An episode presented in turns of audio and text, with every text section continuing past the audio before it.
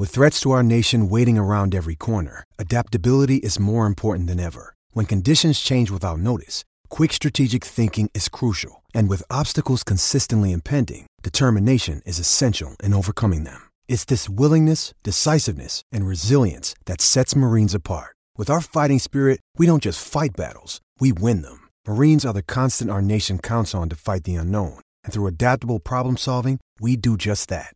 Learn more at marines.com.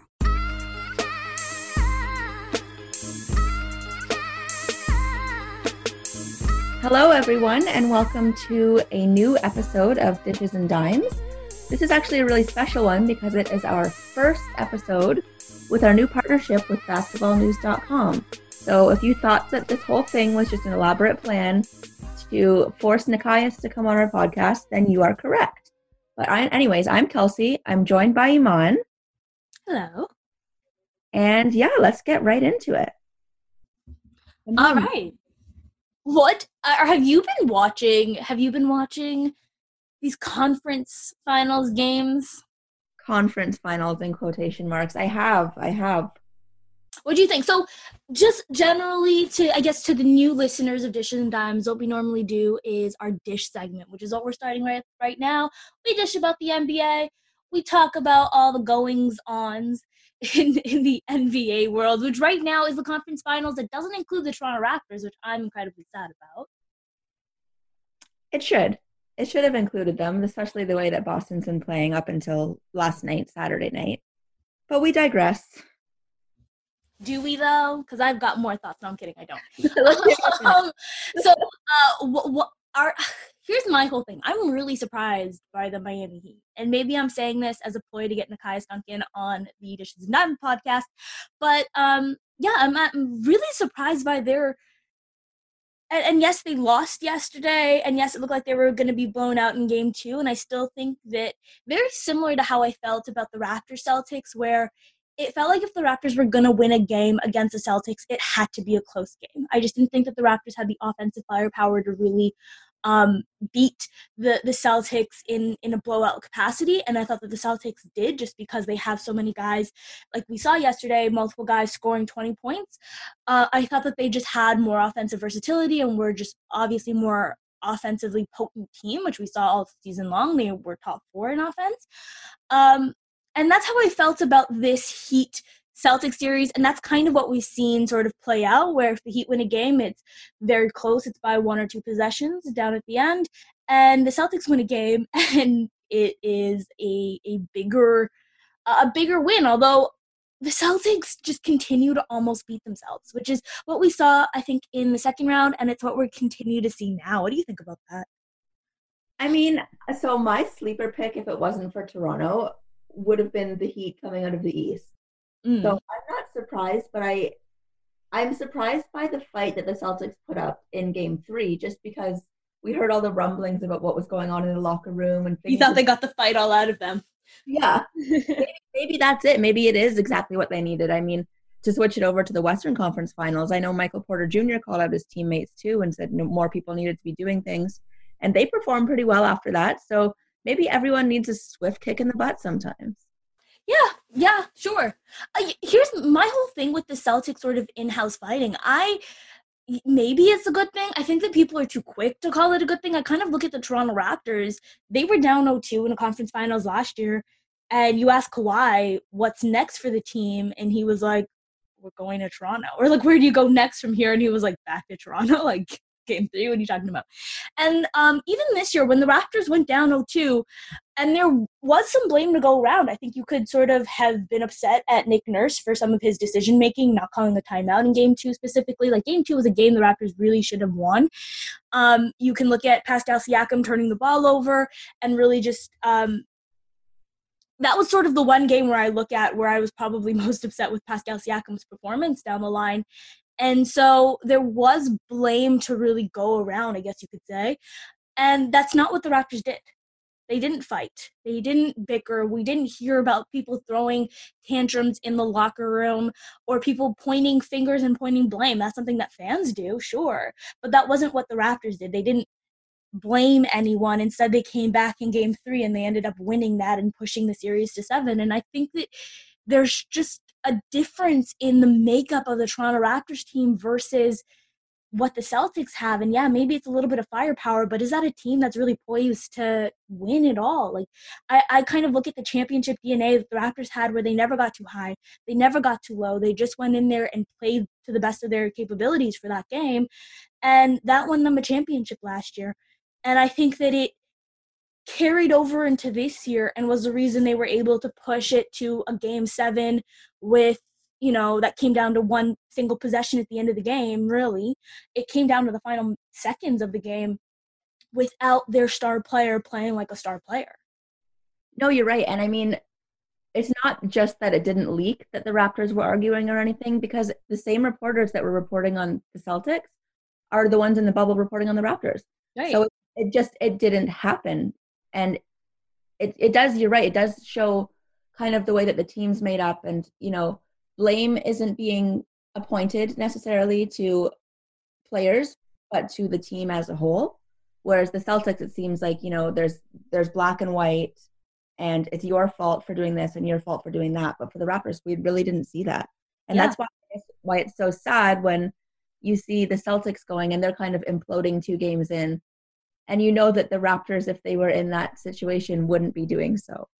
But they also would have been up to it 2-0 so yeah, yeah. I mean, the playoffs are so crazy. Like, I guess every year it's really about matchups.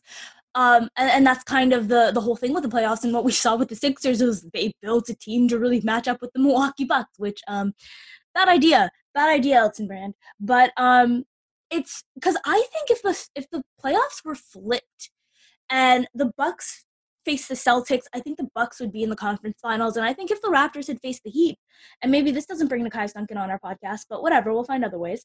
Uh, I think the Raptors would be in the conference finals. So it's really interesting to just sort of see the way that this is all played out. But over on the Western Conference, the the lesser conference, um, the Denver Nuggets have put themselves in a nice and pretty hole so that they can dig out for the third time and win it all. That's my pick. That's what I'm going with. What do you think about what's going on over over on the other side? That's what I really really want. I would love absolutely love a Nuggets Heat final because one it's not the Lakers, two it's not the Celtics, and three it's like an underdog story from both sides. So I would love that personally. And Kitchener's and, finest gets to win. And Kitchener's finest either way Canada wins. So I mean, Murray. I like, forgot about Kelly Olynyk. oh yeah, we forgot Kelly. You too. but no, Jamal Murray has been insane. The problem with what the, the Lakers have figured out is fouling everyone early. I mean, you had Jokic with five fouls. I think he had four fouls in the first half, did he not? And so when your star is sitting for half of a quarter, and then Jamal Murray, I think, had two or three fouls as well. So when both your stars actually are sitting for almost half of the second quarter, that's an issue because yes, they come alive in the third and fourth, but we still need to be able to. I say we because we're all Denver Nuggets fans now. Um, need to chip away at any kind of momentum that the Lakers have built and not just kind of try and come into it at the half and make up for what you didn't do in the first. I agree completely. And I kind of want to stop talking about these games because it's depressing me that the Raptors are not playing. Like, it's been over a week without a Raptors game, and I'm itching. Like, I miss these guys. I would sit and watch Rondae Hollis Jefferson put up a million threes if that's what it would take to get some Raptors content. Um, and to get some Raptors players. I would watch Chris Boucher. Uh, uh, actually I kind of like watching Chris Boucher shoot threes. It's kind yeah, of I was like, where are we going with this? Because he's pretty fun. he's he's fun. He's fun. He's fun. Um, I, there's a lot of sort of talk about with the Raptors, and I, I think we can probably save it just for more like down the road off season sort of outlook because what this team can look like next season can be very different than the team that they put out this year, or it can be very similar depending on what Masai Ujiri, Bobby Webster, and all have to do. Um, I do want to say congratulations to Nick Nurse for securing the bag, as the kids say, and getting a nice extension from the Toronto Raptors. It was well deserved. He also has a book out, so Nick Nurse is doing everything. Um, he's just everywhere. He's basically a Dishes and Dimes member at this point, um, with just him being at all places at all times. Um, what do you i guess like I, I, don't even know how to ask you what do you think about the nick nurse extension? It just was uh something that the raptors had to do huh? Exactly that. I mean who else is there out there right now that would compare to nick nurse? You know we've seen so many of these firings but i don't think any of them would be able to do with this team last year and this year what nick nurse was able to do and with any team going forward i mean i think he's i just think he's really good at his job and i think we've only seen kind of the beginning i think that not only will Pascal use this year as a kind of a stepping stone or a learning a learning curve, but mm-hmm. I think Nick Nurse will as well will as well. You know, he's seen what he's done wrong, he's seen where he needs to make adjustments, and I think come next year they're both going to have more of a fire under them to perform better at each of their respective jobs. I love that you said that because I think we so often look at NBA players, especially young NBA players or uh, guys that are new to the NBA, and talk about their trajectory and talk about their growth every single season but we kind of look at coaches as final products and it's like well what you showed us is what you are. Um, when coaches can also learn and grow in the same way so i love that you sort of put it in that way um, because yeah so nick nurse didn't have a perfect playoff run i would say you know there were some things that we can point to um, in in the second round, especially. well, I don't know that the Nets are really a playoff team, so probably throw that series out entirely. Um, but I, I love that you put it in that way. And I think what's so special about what we have with Nick Nurse is I like the Raptors kind of made mistakes. I don't want to say made mistakes, but the Raptors went after, uh, or there were rumors that the Raptors really wanted Mike Budenholzer um, and instead of getting Mike, good old Mike, who is probably on the hot seat right now, they ended up getting Nick Nurse, which I mean, imagine just lucking in to a coach like that, who I think is a, better coach than than Mike Budenholzer as we've seen. He is way more susceptible to well, Nick Mike Budenholzer is more susceptible to sort of sticking into his uh sticking to his guns and not really um not really changing, which is what we need, what you need in a playoff coach. You need a guy who's malleable. You need a guy who can look at a certain situation and be like, yeah, you know what? Stephen Curry is killing us, and the rest of these guys on the court aren't doing bleep. And so we're going to pull out a box-and-one. Or, you know what? We're not going to let Campbell go off. So we're going to pull out a box-and-one. Um, which um, is great and what you want in sort of a coach. So it's great that the Raptors kind of lucked into getting Nick Nurse in a very similar way where they lucked into getting Kyle Lowry, who is the greatest player in franchise history. If you guys remember, the Raptors wanted Steve Nash at the time. And all guns blazing going for Steve Nash. And Steve wanted to be close to his family, so he ended up going to LA. The Raptors were stuck with Landry Fields contract, which I mean unfortunate things happen sometimes in pursuit of great players, but the Raptors ended up with Kyle Lowry as sort of a consolation prize. And if you remember how Nash's um, career ended with the Los Angeles Lakers, the Raptors definitely lucked in to getting Kyle Lowry as opposed to Steve Nash there. And a very similar thing happened where when Tim Leiweke came to Toronto, there were all these rumors about going after Phil Jackson because Phil Jackson is close friends with Tim Leiweke, and the Raptors wanted to move away from Bryan Colangelo. Um, and so there were all these rumors and reports about uh, Phil Jackson being that guy, but that didn't end up happening, and the Raptors ended up going after Masai Ujiri and uh, giving him the bag, pulling him away from the Denver Nuggets. So it feels like the Raptors kind of luck in to getting the guy that is meant to be with the team after going for the bigger name fish. So maybe we'll see that same thing happen with Giannis. Maybe the Raptors go big after Giannis and end up with someone else. I don't know that's so great to look forward to because you're right. It is so, there's so much what if in NBA basketball. You know, just to take mm-hmm. it back to when we were talking about the playoffs and how it's all matchup based, there's so many what ifs for that. And there's so many what ifs for what if Mike Budenholzer was our coach? Or what if, you know, Phil Jackson was our president or our GM? It's just, there's so. Or what if Steve Nash was our point guard at age 30 whatever with broken Still our point guard.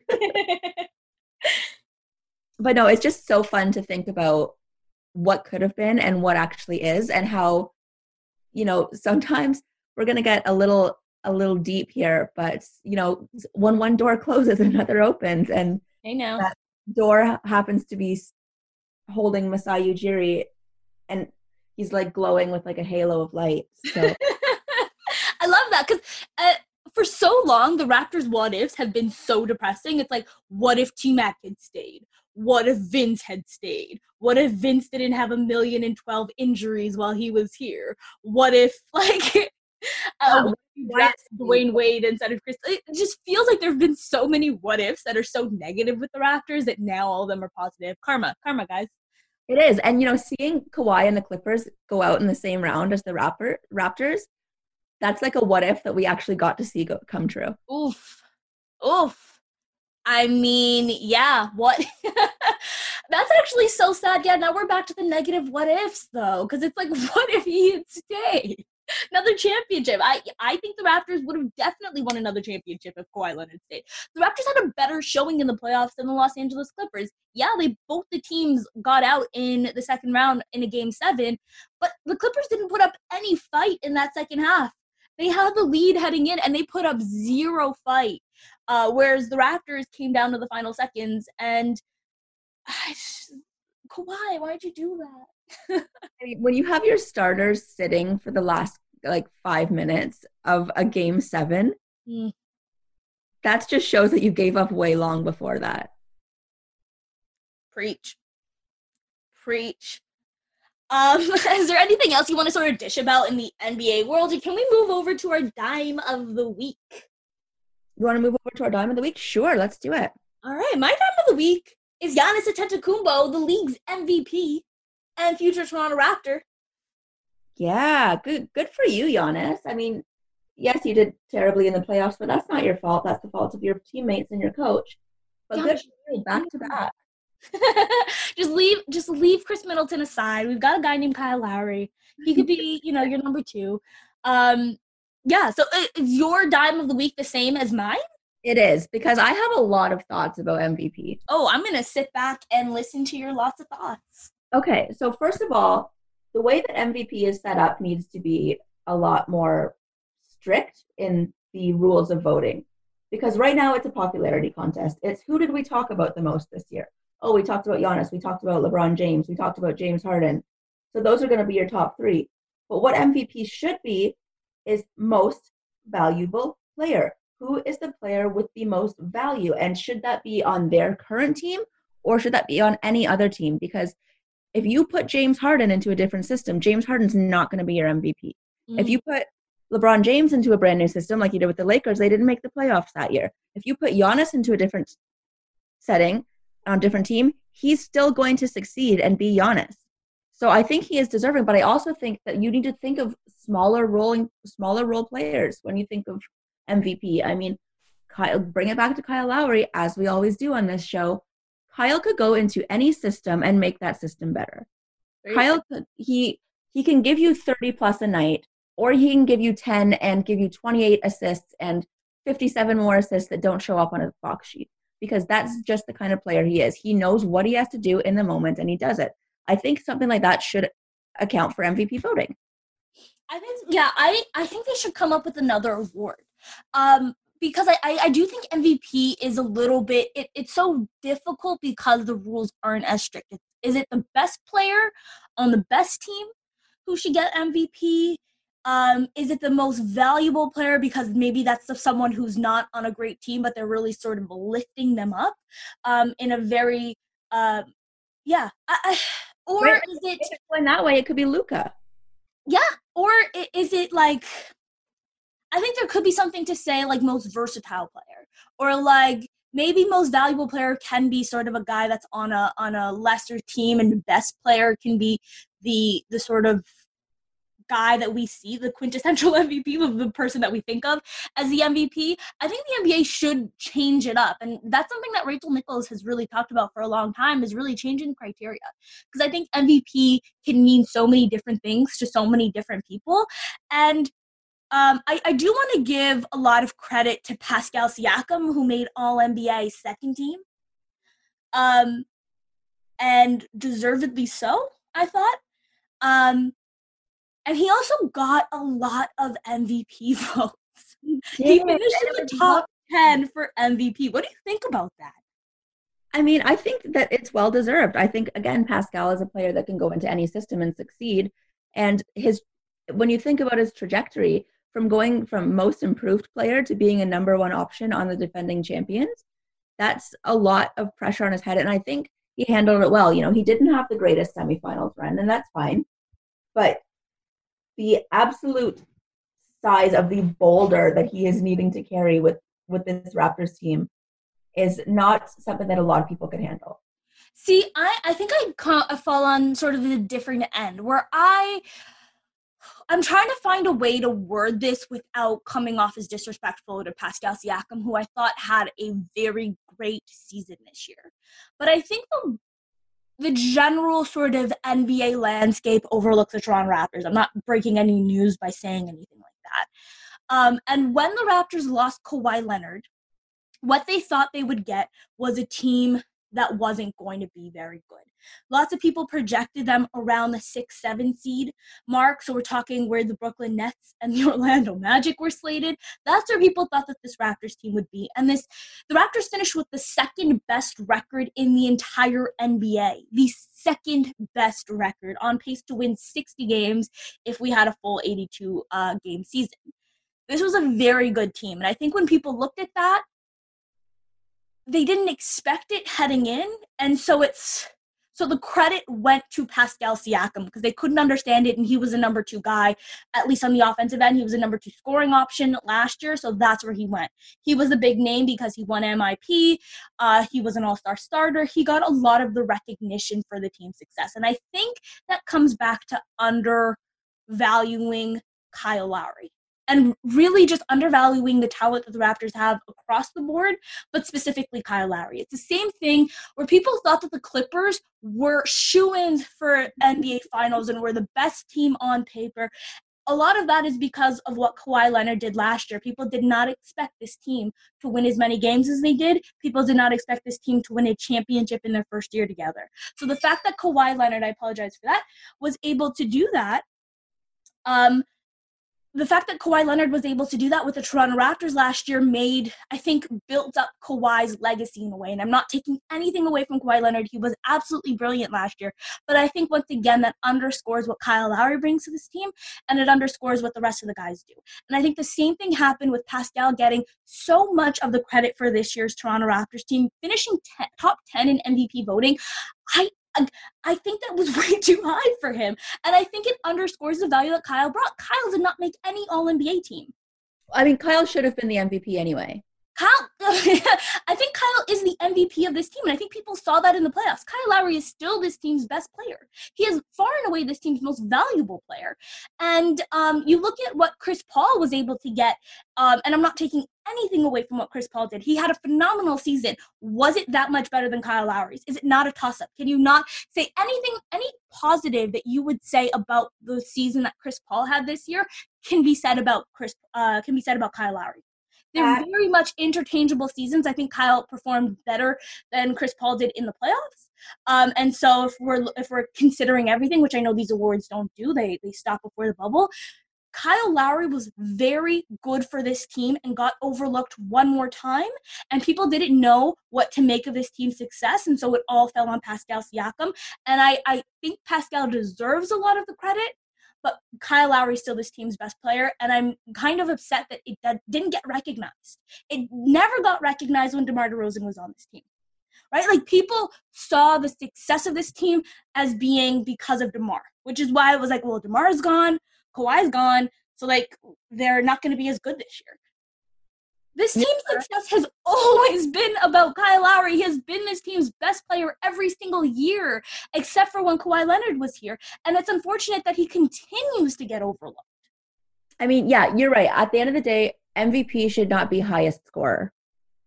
No. And that's what people look at. They're like, okay, well, let's take a look at this team. Well, I guess Pascal averages the most points, but also Pascal, we saw what he was able to do last year in the, in, in, the playoffs, and he was absolutely phenomenal. He was definitely the number two offensive option next to Kawhi Leonard. Kawhi and him did a great job, but I think we're really underscoring the value that Kyle Lowry brings. He is – such a winning player and it's unfortunate like, to me what what sort of confuses me the most is people are able to see it with chris paul people yeah that's, able to see the value yeah sorry for cutting off but like people are able to see the value that chris brings why aren't you able to see the value that Kyle Lowry? I called Chris Paul Chris. I don't think I've ever done that in my entire life. We're on a first name basis. like, like, if when I said it, I was like, "Who's that?" like, Chris Bosh, Chris. Like I've never called Chris Paul Chris. That's so weird. Um, yeah, sorry. Uh, I lost my train of thought. I'll let you speak. I mean, the train of thought. I think we have the same one. Is that Kyle Lowry is not appreciated, and if MVP were scored the way that MVP should be scored, it would be a toss up between someone like Chris Paul and someone like someone like Chris and someone like Kyle. and like here's the thing and, and to, I, I personally believe that Giannis deserved this and like um deserved the mvp and i think that lebron james getting 16 votes was uh, more than to me it's like i feel like mvp more often than not should be unanimous where it's just like there's clearly one guy like Giannis was the best player on the best team. And sometimes like that that's what the award that we sort of there was no set rule, but that's kind of what we've talked about this award being. And I agree with you. We need to change it. Because if we're looking at the words right. most valuable player, uh it's it's different. Um and didn't have an Anthony Davis beside him the whole road. Yeah. Yeah. He had a Khris Middleton. Yeah.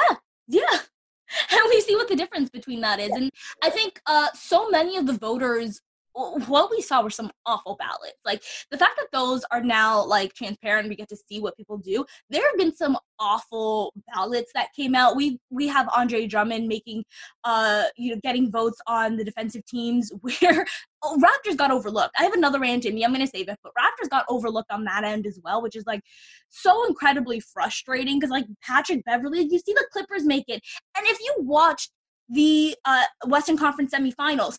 The Clippers are not a better team than the Toronto Raptors. I'm sorry. Uh, the entire Western playoffs has made me go, does the West even play defense? Like, what are we watching? And people, people keep talking about in this NBA world about, like, well, you know, guys aren't playing defense in the bubble. We haven't seen have you guys watched the Boston Celtics and the Toronto Raptors? Tell me again that teams are not playing defense. Just say that the teams that you're focusing on are not playing defense because defense is clearly being played in the bubble. We saw it in the Eastern Conference semifinals. We are not seeing it elsewhere. That part. That part.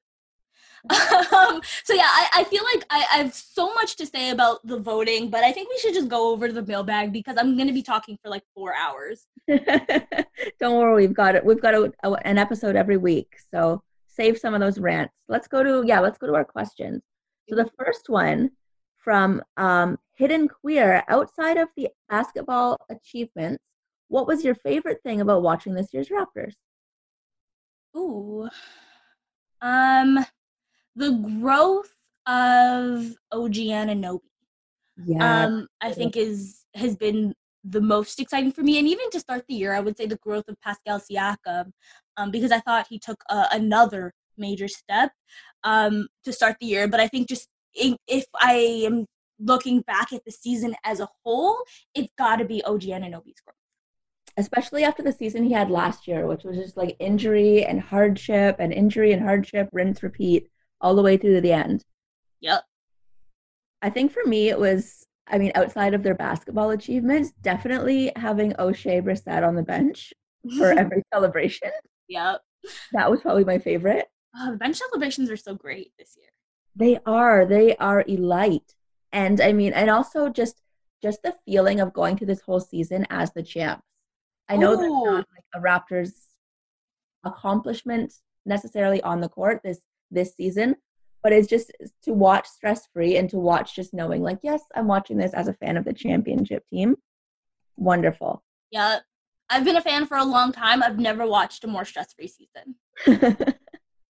so from Dister Sun, what would you like to see in the off season versus what do you think will actually happen? So what do you want to see in your ideal world? I mean, in my ideal world, we get a call from Kawhi Leonard being like, "Hey, can I come back?" And everyone's like, "Yeah." Uh, and then we have the team of old back here. um, what I expect to see is, um, I think Fred is gonna get paid by the Toronto Raptors, and I think it's gonna. I, I think New York and Detroit are really gonna sort of drive up the price there. Um, but I think the Raptors are going to keep him. I don't know an exact figure, but I think it's going to be a little bit steeper than I would like necessarily. Um, and I think that you're, I think the Raptors either bring back a Solar Ibaka on a one year deal. And um, because I think 2021 is what the Raptors have their eye at, eyes on. And I think if the Raptors are sort of making any moves, it's really uh, looking at that 2021 free agency.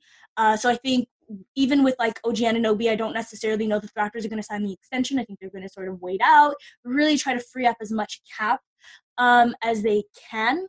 And we have no idea what the cap situation is going to look like this summer, let alone next summer. So um, I don't know. I, will give it. I'll throw the question back to you. So what I would like to see happen, I've thought about this a lot, was if the Clippers, if Kawhi somehow convinced the Clippers to buy out his contract on a stretch provision, and then he came back to Toronto on a minimum deal. So not only would we have Kawhi for absolutely no money at all, but they would be paying him for the next like 20 years because that contract's so massive. So they would be stuck and we would have Kawhi back. That would be my ideal situation. As far as what I think is going to happen, I think Fred will still be here. And it has nothing to do with salaries or teams. It's because I was at Foot Locker yesterday and the Fred VanVleet and one shoes are out and they are Raptors purple, Raptors red, and they have a Raptors claw on them. And we know Fred does not like to play with his money, so he's not going to release those shoes a couple weeks before free agency if he's not coming back. Alrighty. I want to go to the next one. so, Baystar Mars, do you think the Clippers are cursed? I personally don't think the Clippers are cursed. I think the Clippers have too many egos that cannot be managed. Whew. Yeah, I, I don't think that the Clippers are cursed just because I think we can see what their issues were this year, right? Like, it's not so much that they were this perfect team that came together and they still flamed out. Um, they didn't have play like Kawhi Leonard literally went from being the fifth best playmaker on the Toronto Raptors to being like the best playmaker on the Los Angeles Clippers this year. Um, that was like if you kind of point to the one weakness in Kawhi Leonard's game, it's playmaking. It's setting up for other guys. He can get himself shots. He can get himself his looks, but uh, not it's it's never been sort of a high point in his game. And so I think looking at it it's not so much the Clippers are cursed, it's that we all kind of expected more from them because we didn't really respect what the Raptors did last year. We didn't respect how good the players were around him and how well he fit into a system here. Kawhi fit perfectly into a system in Toronto because the Raptors are built around DeMar DeRozan. And Kawhi Leonard is DeMar DeRozan with great defense and just better offensive repertoire, right? Like he's just he's a better version of DeMar. If DeMar is Charmander, he is Charizard, right? Like it's but it's like a very similar uh, type of player. They fit into that exact same arc. And so that's why he was able to perfectly fit around the Toronto Raptors, whereas the Los Angeles Clippers were never built to fit Kawhi Leonard. That was never the idea behind the Clippers. Otherwise, you would put a lot of playmakers around him. You would um, just and and so it makes sense that they didn't perform as well as we thought they did because I think for the entire year we were just underscoring how good the Toronto Raptors were. Agreed, a hundred percent. I mean, I think we look. I think we spent that whole season watching with rose-colored glasses, and they, you know, with a big. We have Kawhi Leonard painted on the front of them, and mm-hmm. now back, you can really appreciate everyone else around him. For sure. So our next question, I think we can do this as our last one um, from Rob Senta, who has been supporting this podcast since before it even started. So thank you very much, Rob. And he asks if you think back to the end of their rookie year and forget what you know has happened since. So if you were in a coma between all these rookie years and now, which player were you most optimistic about? Norm, Fred Van VanVleet, OG, Pascal, or Terence Davis II? That's a really good question. Um, for me, it was definitely Norm um, because the ceiling of his ceiling just seemed so incredibly high. Um, if you remember, Norm's re- uh, rookie season was the playoffs where he came out and became playoff Norm, right? Like that was where we saw Stormin' Norman um, De- Paul George was having a phenomenal playoff against the Raptors. Like I know we talk a lot of uh, bleep about Paul George, but he was having a superstar type series against Raptors. I'm talking LeBron James uh, level destruction of Toronto, uh, Kawhi, Le- Kawhi Leonard level destruction. Like he was performing out of his mind. It was it was a superstar performance. It was an incredibly dominant performance, and DeMar DeRozan just could not keep up. And what we saw was DeMar DeRozan being benched in the fourth quarter of games, and Norman Powell really coming in and showing up for the Raptors, really changing the series for the Raptors in Game Five, um, and giving the Raptors life. And what we saw was a guy who had absolutely no fear. The the he had his like signature windmill dunk, um, but we saw a guy come in and score in a way that really it looked very promising. His ceiling looked very high, and we see those flashes. When when Norm is on, he looks phenomenal. I think he has the most aesthetically pleasing game of any Toronto Raptor. Um, but also, OG Anunoby also had phenomenal playoff run in his first uh, year against the Raptors, with the Raptors against Raptors. Uh, in his first year with the Raptors against the Cleveland Cavaliers, the Raptors got swept, um, but not because of him and not because of Kyle Lowry. Those were the only two players that I thought put up any fight. And what we saw from OG was he's a guy who can guard superstars in this league. We, he had a, an amazing defensive game against James Harden where he really locked him up, and you can put him on LeBron James, and LeBron James is going to LeBron James. We saw that. But um, I think just sort of what he could do defensively um, was really surprising. And then he also had a good three point shot, which is something that we were told, you know, as the Raptors sort of drafted him, it was like, well, can he can he shoot? He's a good defensive player, but can he shoot? And what we saw in his first year was he could be a three and D guy. So I think with OG, the floor seemed the highest, and that kind of made me the most excited was he really had a high floor, but with Norman Powell, the ceiling seemed incredibly high with him coming out the gate. And also, I want to say, you guys can check this up. When Fred VanVleet played in the preseason uh, for the Toronto Raptors and we weren't sure if we were going to keep him or not, I was tweeting out, Holy moly, Fred VanVleet is locking up the unanimous MVP. Fred VanVleet is throwing daggers in his face. Like, Fred VanVleet had no fear. It was preseason. This is an undrafted guy going up against Stephen Curry. And I'm like, Fred VanVleet is besting Stephen Curry in this game. I want him on this team. And the Raptors did keep him. And what we saw was that was not just a Fred VanVleet preseason performance, because I just thought Steph wasn't taking preseason seriously. It came out to be that Fred VanVleet just outplays Stephen Curry in any game they play against each other because we saw that in the finals as well. So the Raptors have had really sort of special moments. I don't want to um, pretend like I thought that Fred VanVleet would be what he was after watching one preseason game, but I watched him go up against Steph there and I was calling it. I, I mentioned it and we saw it in the finals there too. She knew. She knew. Do you remember when he was like jawing at LeBron James in the playoffs? Yeah, as a, he has no fear no fear whatsoever. And he's so like pint sized that it's just so fun to see him going up against like the greatest player on earth. I agree with you. I think for me it would definitely be Norm because I remember that game five dunk against the Pacers. I was sitting behind the basket. It was my birthday. Ooh. And out of nowhere comes Norm and just slams it down. And I was like, oh my God, this guy's going to be a star. And I think, I still think that, like, I'm still team Norm. I still think he has that potential. I just think that everything with Norm is mental. I think he just needs, he feels the need to do too much and he gets so caught up in his own head that, like, Norm, if you want some sertraline, I got you. Like, we are going to figure this out. We're going to get rid of your on court anxiety and you are going to become the greatest player of all time. And I think that's probably also the last series that Kawhi Leonard watched and was like, wow, I really need Paul George.